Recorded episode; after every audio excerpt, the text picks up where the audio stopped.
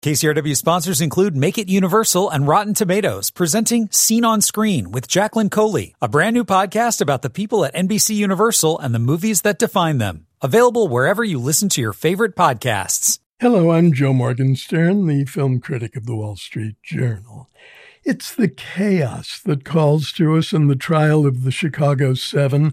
That's Aaron Sorkin's film streaming on Netflix. Half a century ago, as now, an angry, frightened nation was beset by political and social divisions by demonstrators and cops facing off in the streets of Chicago, in that case, during the 1968 Democratic Convention.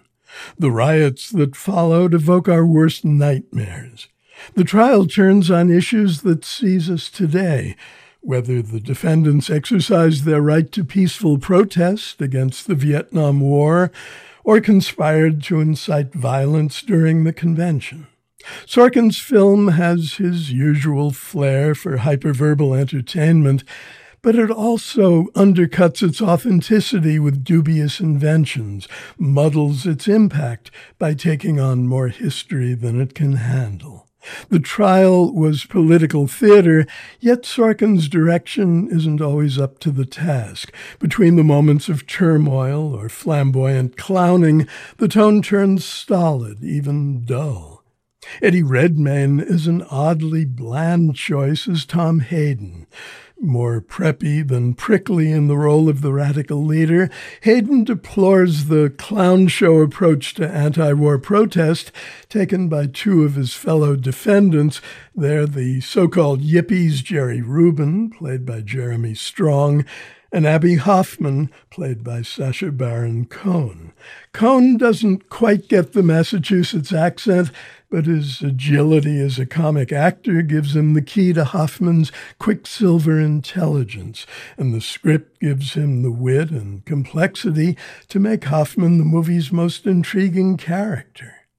Some script choices are questionable or worse, by all accounts, the prosecutor Richard Schultz, that's Joseph Gordon Levitt, was a rigidly conservative attack dog for the government, yet Sorkin gives him liberal sympathies.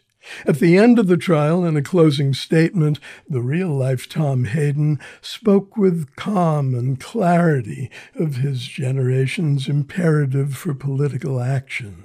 The movie makes him the centerpiece of a big Hollywood ending by giving him a rhetorical gesture so implausibly elaborate, never mind shamelessly melodramatic, that it leaves you wondering how much dramatic license has been taken elsewhere.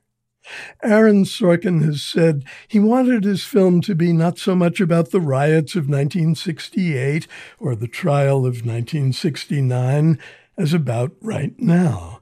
Yet then was then, and right now is a time of unprecedented peril, a time that requires us to distinguish between reality and the bombardments of the media surround. That's not to suggest the trial of the Chicago Seven doesn't have historical value or that it isn't enjoyable, at least in fits and starts, only to say that it's a movie, not an instruction manual, and should be treated with appropriate caution. I'm Joe Morgenstern. I'll be back on KCRW next week with more reviews. KCRW sponsors include Make It Universal and Rotten Tomatoes, presenting Scene on Screen with Jacqueline Coley, a brand new podcast about the people at NBC Universal and the movies that define them. Available wherever you listen to your favorite podcasts.